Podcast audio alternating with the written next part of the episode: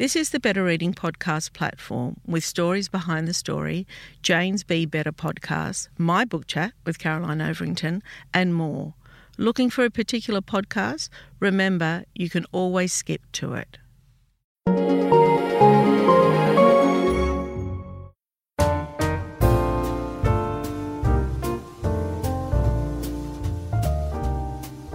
Welcome to the Better Reading Podcast Stories Behind the Story, brought to you by Bolinda Audio. Listen to Bolinda audiobooks anywhere, everywhere. Hi, this is Cheryl Akle for the Better Reading Podcast Stories Behind the Story. We talk to authors about how they came to tell us their story. Meredith Jaffe, welcome to Better Reading. Oh, thank you so much for having me, Cheryl. It feels like forever. Yeah, it does. It's been a long time since we've seen each other. And we can't even remember where that was, or I can't remember where that was. But I remember chatting with you so distinctly. But anyway, hey, what a great book. The Dressmakers of Yarrandarrah Prison. Oh, thank you. It's um it's a book that's very dear to my heart, I must say. It's one of those books that well, it it wasn't the longest between idea and uh, and publication, but it was kind of in the middle. It's my middle child in terms of complexity. Yeah. So, what is so strikingly different about it is that it's about a group of men, male friendship, and I'm wondering whether men have to be in a prison to have that bonding. I do think though there is that thing, you know, like it's so, certain environments have their own culture, you know, like hospitals, high schools, you know, prisons, you know, there's certain sort of, you know, boarding schools, I'm sure, isn't, you know, there's just a thing, isn't there, where you put a bunch of, I'm sure universities are the same, that you put a bunch of people in that sort of enclosed environment. And it's sort of like a social experiment in some ways because it's so removed from the, the reality of everyone else's lives, but yet it is a reality in and of its own. So, yeah, maybe you're right. Maybe they need to be in an enclave, you know, in order to kind of bond.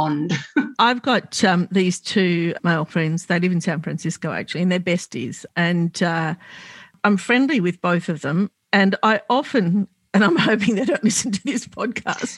But often when I see one and he's been out with the other, right? I say, Oh, yes. And how was he? And what's happening? So, oh, I don't know. I don't know.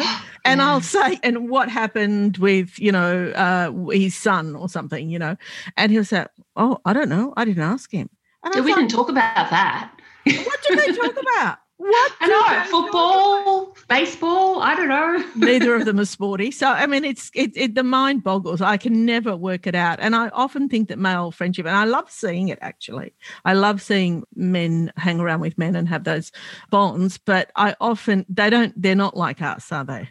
no, and I think sometimes as a woman, the only way you get any real insight into to male friendship or the functionality of male friendship is to be absent but eavesdropping you know. I don't think i think as soon as you inject um, yes. women into the into the situation even if they're stone silent the men behave completely differently than they would otherwise. Yeah i agree with that. Do you know what is really lovely about this book too is I don't know if there's a comparison because often these these fiction books um, of this style are usually about women, aren't they? Yeah, and and the thing is though that it, it really this book was really tricky in the terms of so many ways because of authenticity. Yeah. And so in the first way, the it had to be authentic is that the, the group that this is based on in the UK, Fine Cell Work, which inspired the novel, um, teachers volunteers go into prisons in the in the UK like Australia 93% of that prison population is male. So for me to make it women sewing a dress in a in a women's prison isn't actually all that authentic number one. And number two the thing that is so wonderful about fine cell work in real life connecting threads in the novel is that these women are going in and, and with these big burly tattooed mass murdering you know violent men and teaching them how you know needlepoint it's sort of it is that anachronism that I think is actually what makes the idea resonate so strongly. Um, initially with me as the writer, but I think with uh, people who've read it already, it's like oh, it's the gentle art of sewing meets you know Wentworth. I don't know, you know, so that kind of really strange juxtaposition. Mm. Tell me, how much research did you do in prison? Oh, tons. Like, this may surprise you, Cheryl, but I've actually never been to prison.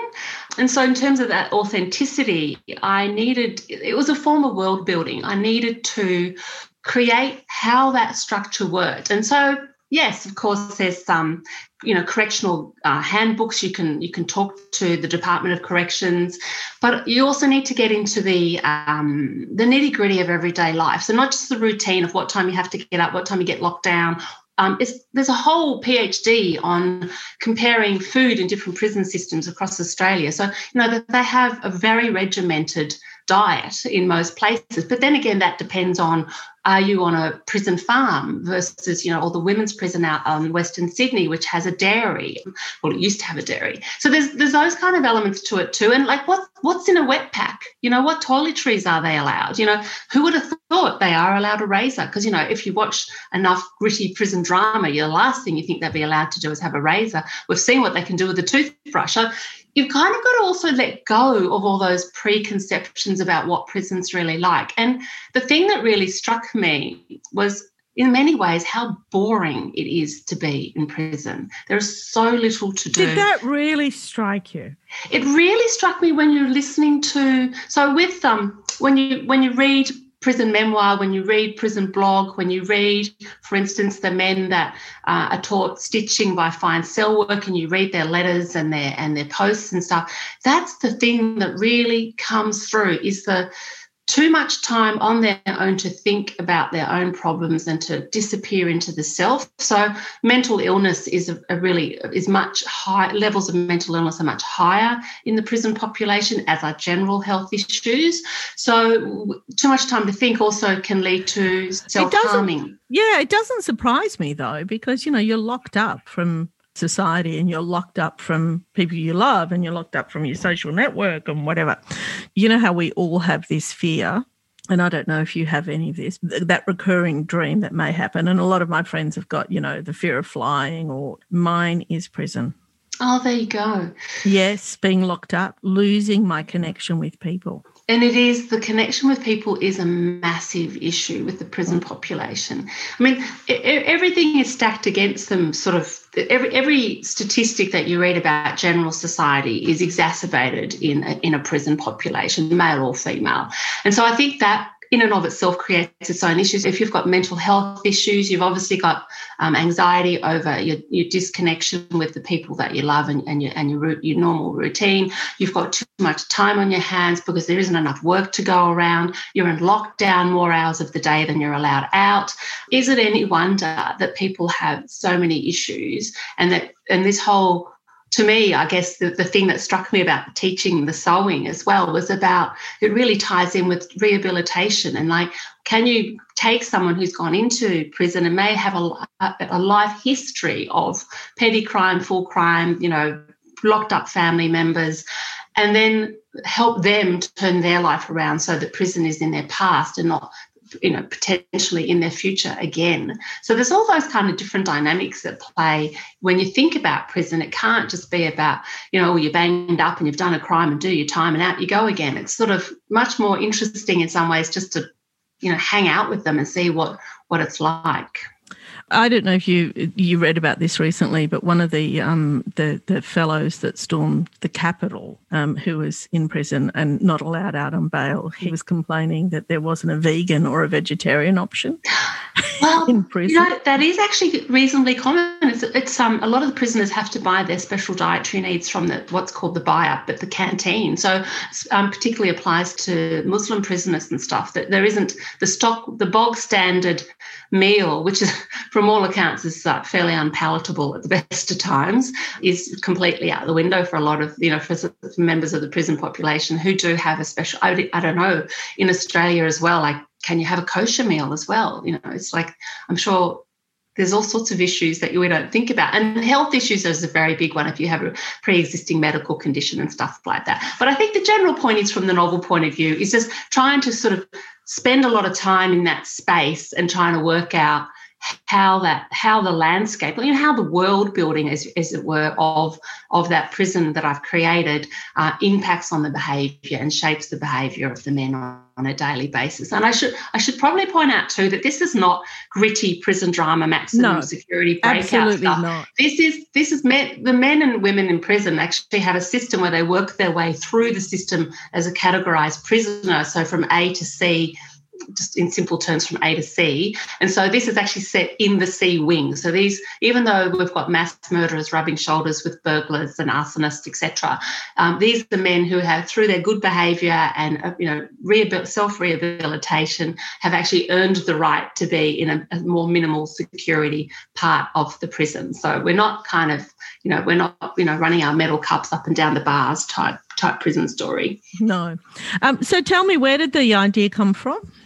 So I was back in my days at the Hoopla. I was I used to interview a lot of authors myself, and so I was preparing to interview Esther Freud, the UK writer, um, and about her new novel Mr. Mac and Me at the time. So this is 2014, and like I'm sure, like you, I just jump into Google and you know go swimming around in the pond and see what's going on. And I came across an article that she wrote for the Guardian on fine cell work, and I was like, oh, what's this? And when I opened up the file, and there's all these beautiful graphics of tapestry cushions and quilts and all this stuff. And she was writing about that organization. And I was amazed, you know, just this beautiful, the beautiful work. Like we're talking stuff that's commissioned by the Victoria and Albert Museum.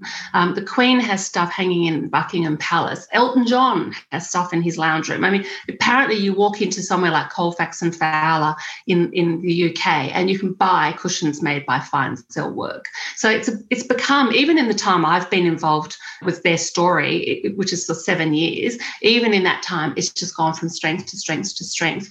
And I'm reading this and I'm not, I'm going, I'm going, wow, wow, wow. And then into my head pops this idea what if one of the guys wanted to make his daughter a wedding dress? Mm. I have no idea. Nothing to do with anything that they do. Just that was the thought. Mm, mm. Now, you know, um, I forgot to introduce you because we just jumped right into the conversation, right? so tell me a little bit about yourself and what you do, as well as being uh, a writer. Well, yeah, mostly I'm a writer these days, which is lovely. Um, so these days I wear two hats. So the ma- main hat, well, I guess they're kind of equal at the moment, but the main hat is I'm a novelist. So I'm working on a new novel at the moment. We've got Dressmakers of Yarra Prison coming out next month, and I've got two adult novels behind me and a children's novel and a short story. So there's sort of that part of my life, and that's sort of been well, I started my first novel when my son was born and he's just turned 13. So I guess it's 13 years of my life. But the sort of foundation years of that were spent at the Hoopla, where I worked with Wendy Harmer and Jane Waterhouse and Carolyn Roessler. And, and anyone who's old enough will remember that, the, the great halcyon days of the Hoopla. Um, and I worked with them from the, the very first day to the very last day. How um, long did that go for? So it was a bit over four years. Right, yeah. And uh, the formative part of that for me was learning journalism from some amazing women and also as you well know yourself, uh, reviewing books every single week, preparing a column, you know, word to word count, etc., etc., provides so much discipline and structure, but it also forces you to really think about or to really articulate what you loved or didn't love about a book. And it just does by osmosis filter into your own writing. It just really has a massive influence. I know everyone says to writers or would be writers, you've got to read, you've got to read, but that's not good enough. You actually have to read critically, I think, to get the real benefit out of it. So that was sort of like, that was sort of, instead of going to uni and doing a master's of creative writing, that was sort of my master's of creative writing. So yeah, that's what I do. And then when I'm not doing that, because you know, what else do you do with your time? I run um, Storyfest down here on the south coast in New South Wales. So that's about to kick off in June. So that's a, another big task. Tell me more about the festival.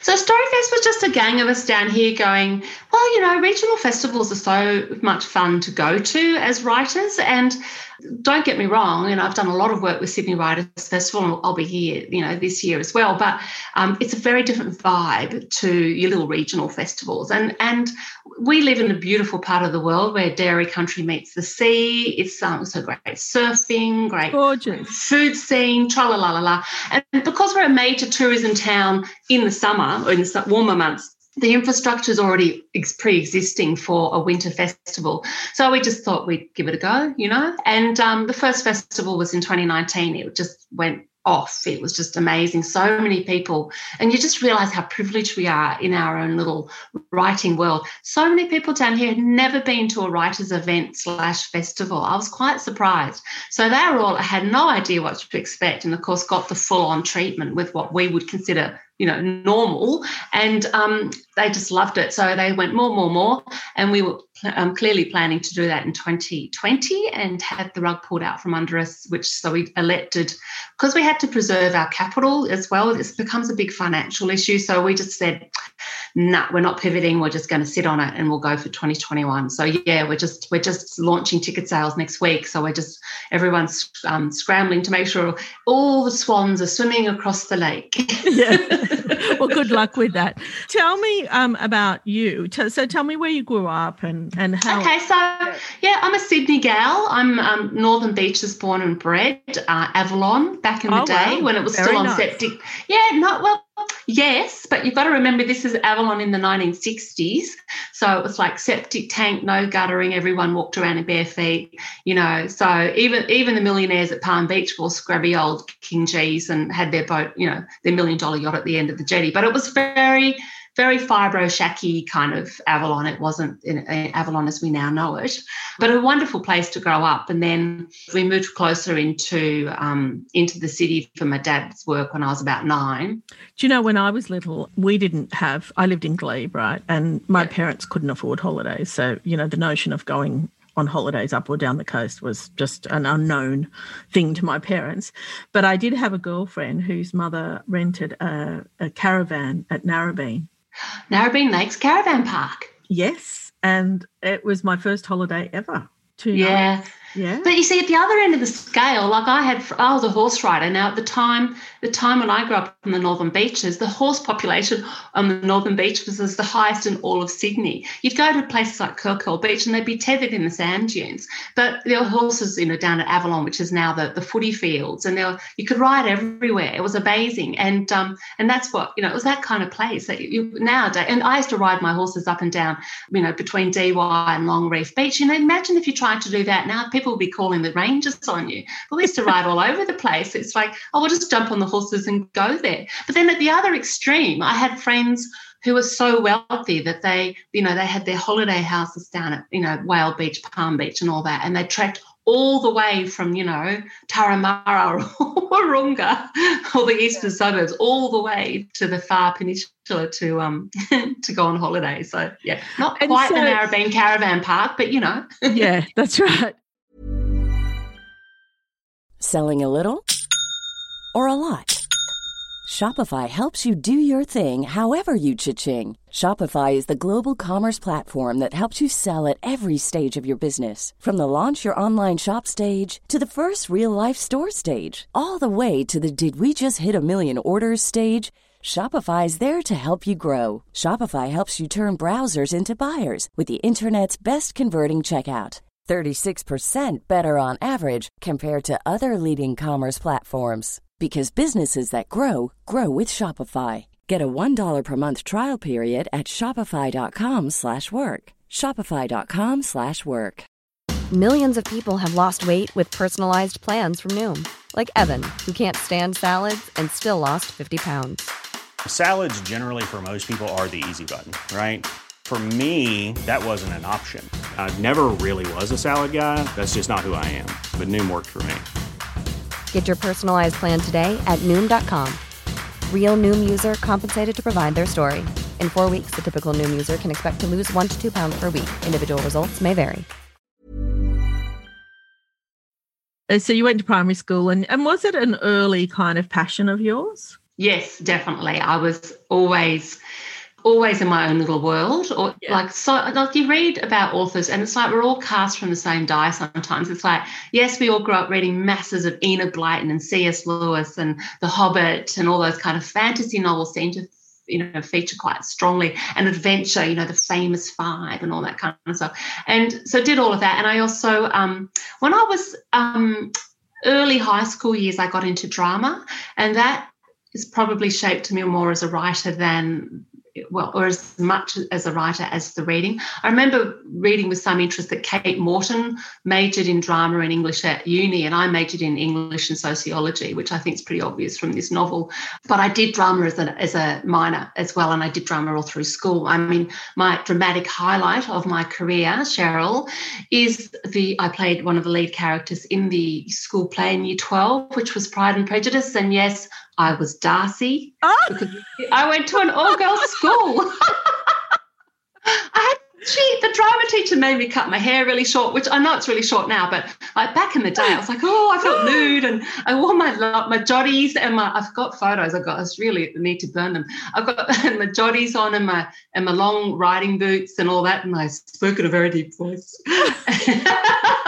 and it really helped though because I was such a slack ass in high school that I was. My mother now knows this. So I'm not giving away secrets. I basically wagged most of year twelve. I was so over school, and uh, the only reason I scraped through my English exam was because I could quote from Pride and Prejudice, and that was one of the set texts. right.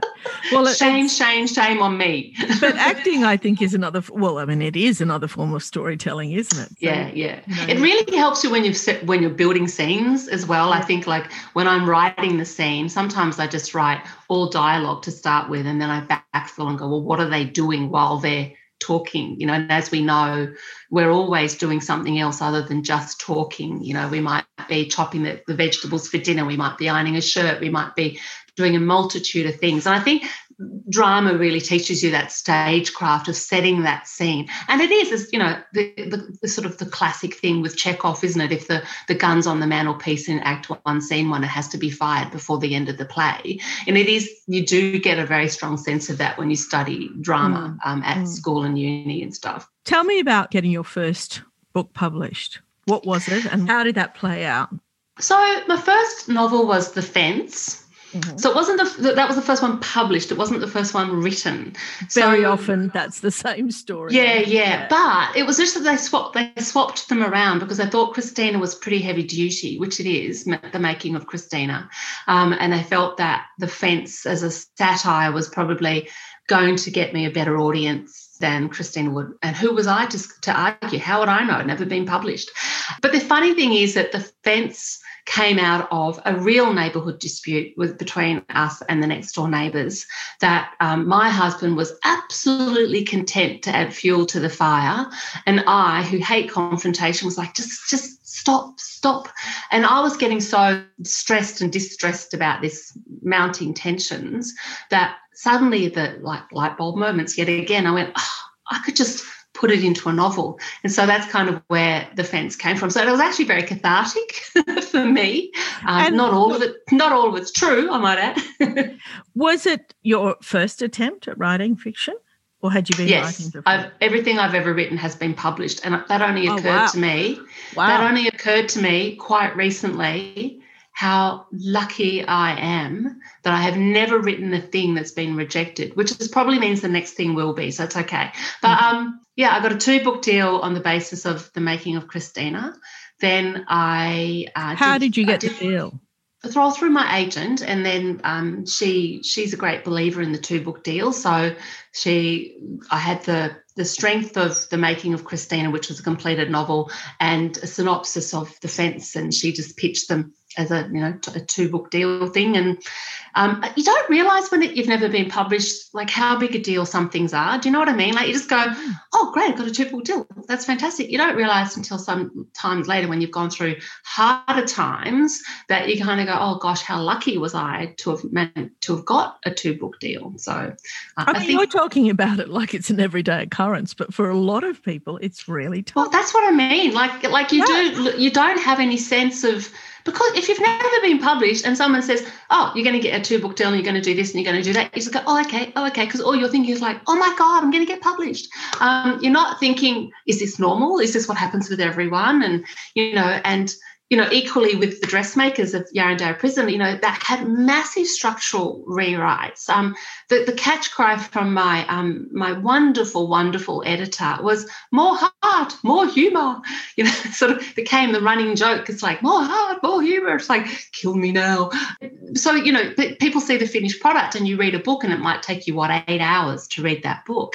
It doesn't give you any indication of the the you know the years of agony, pain, or the months of agony, pain that know, the hundreds of thousands of words that may have been discarded in the process, the, you know, the agonizing over exactly the right motif, you know, tra la la la la. It's, um, it's a fascinating uh, to me writing is like a, a, two act play. There's the creative you know the creation of the work and then there's this part which i love. Equally it's then you go well what's the reaction to that? You know same as the play isn't it? You know you mm. you write the play you, you rehearse the play you do the dress rehearsal.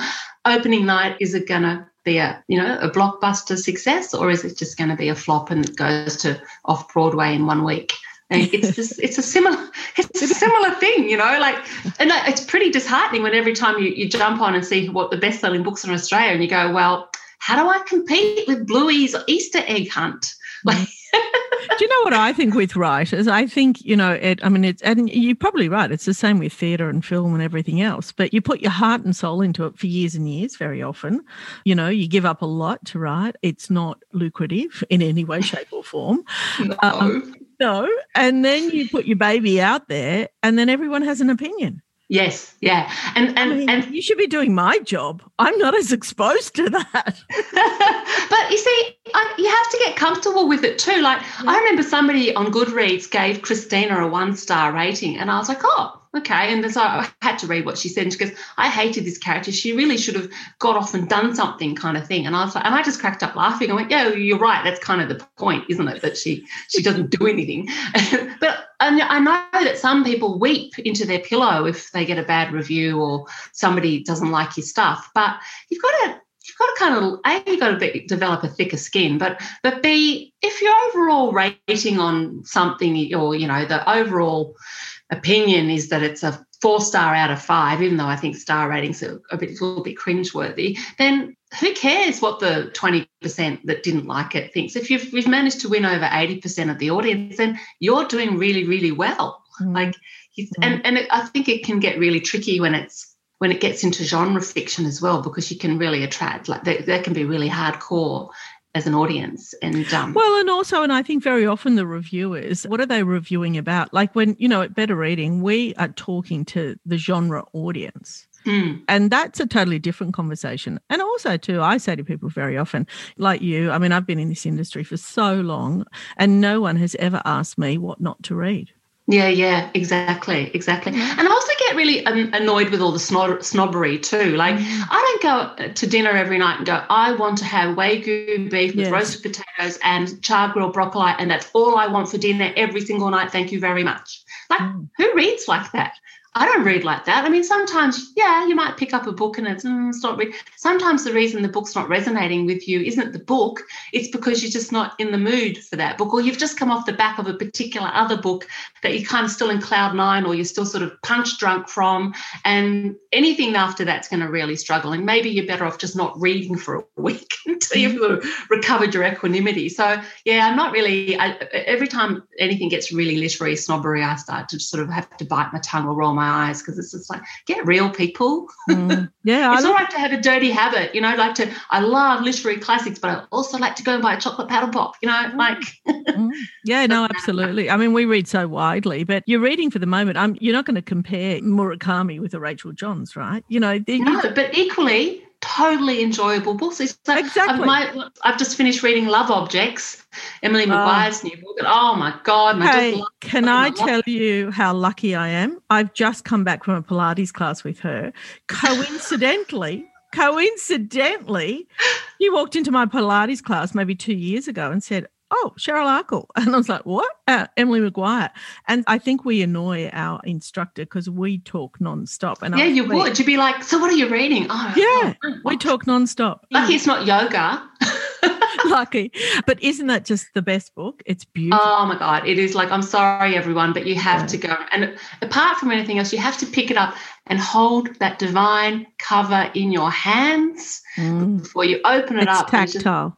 It's just, so many wonderful things to talk about with that book. But but that's a classic example. Like Emily is a person who is not a literary snob, despite the fact that many would consider her, you know, a literary writer because, you know, she's got all these wonderful accolades. But when you open the page of any of her books, it's nitty and gritty and it's like it's it's not always pretty. Like she mm. just writes stuff that is so visceral and so, you know, and she doesn't she doesn't ever shy away from the fact that she, you know, she comes from that working class in the city suburb kind of environment and that's what it is and she wears it loud and proud and with that therefore you get some wonderful insight into her work sorry i'm not not here to, to plug emily but you know it is a great book i'm also reading susan johnson so that's really good too hey emily and i were just talking about that this morning have you read it yet no, I haven't. She said okay. to me, Cheryl, jump onto Susan Johnson. And yeah, said, yeah, do. Yeah, yeah do. I'm, okay. I'm about 100 pages thin. Yeah, and also another gorgeous cover.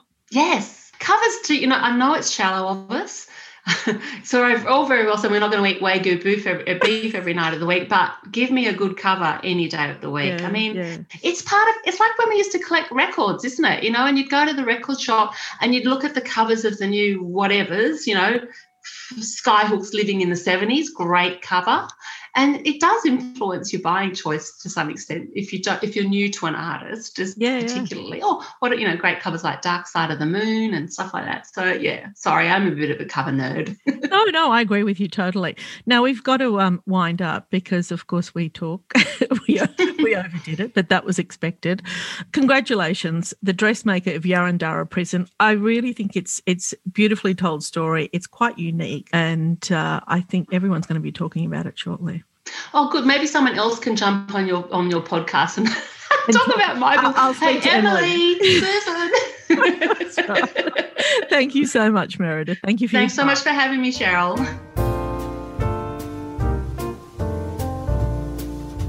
If you'd like more information about Better Reading, follow us on Facebook or visit betterreading.com.au. This podcast is proudly sponsored by Bolinda Audio. Bolinda audiobooks are available on CD and MP3 from online booksellers and bookshops everywhere, or you can download from Audible, Google Play, or the iBook Store.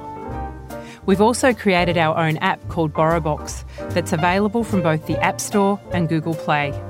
All you need to do to get it working is to download the app Join your local public library and you'll gain access to the world's best collection of ebooks and e audiobooks available for you to loan on your phone or your personal device. Bolinda, we're here to enable you to escape, imagine, grow, and be inspired through the power of storytelling. Bolinda Audiobooks. Anywhere, everywhere.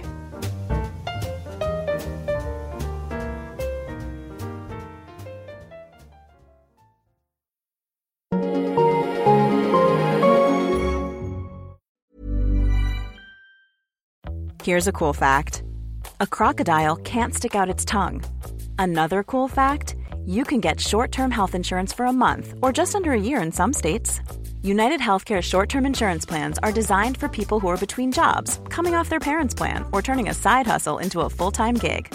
Underwritten by Golden Rule Insurance Company, they offer flexible, budget friendly coverage with access to a nationwide network of doctors and hospitals. Get more cool facts about United Healthcare short term plans at uhone.com. Planning for your next trip? Elevate your travel style with Quince. Quince has all the jet setting essentials you'll want for your next getaway, like European linen, premium luggage options, buttery soft Italian leather bags, and so much more. And is all priced at 50 to 80% less than similar brands. Plus, Quince only works with factories that use safe and ethical manufacturing practices. Pack your bags with high-quality essentials you'll be wearing for vacations to come with Quince. Go to quince.com/pack for free shipping and 365-day returns. If you enjoyed this podcast, leave us a review and check out the other podcasts on the Better Reading Network.